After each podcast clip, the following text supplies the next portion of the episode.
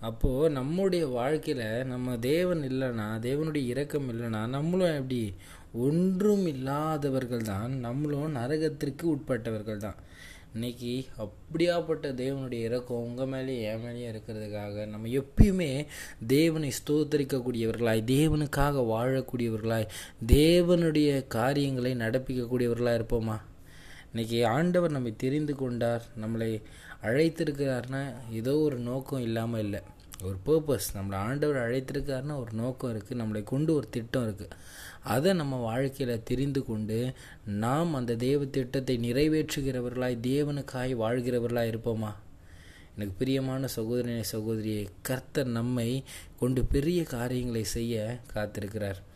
அதற்கு உங்கள் வாழ்க்கை நீங்கள் தேவன்கிட்ட ஒப்பு கொடுக்கும் பொழுது தேவனுடைய சத்தத்தை அறிந்து நீங்கள் நடப்பீர்கள். ஆனால் நீங்களும் உங்கள் வாழ்க்கையில் தேவ திட்டத்தை நிறைவேற்றக்கூடியவர்களாக இருப்பீங்க இங்கே வாழ்கிற வாழ்க்கையில் நம்ம தெய்வ திட்டத்தை நிறைவேற்றிட்டு நித்தியத்தில் அவரோடு கூட சந்தோஷமாக சமாதானமான ஒரு வாழ்க்கையை வாழக்கூடியவங்களாக இருப்போம். இந்த வாழ்க்கைக்காக ஆண்டவரை விட்டுறாதீங்க.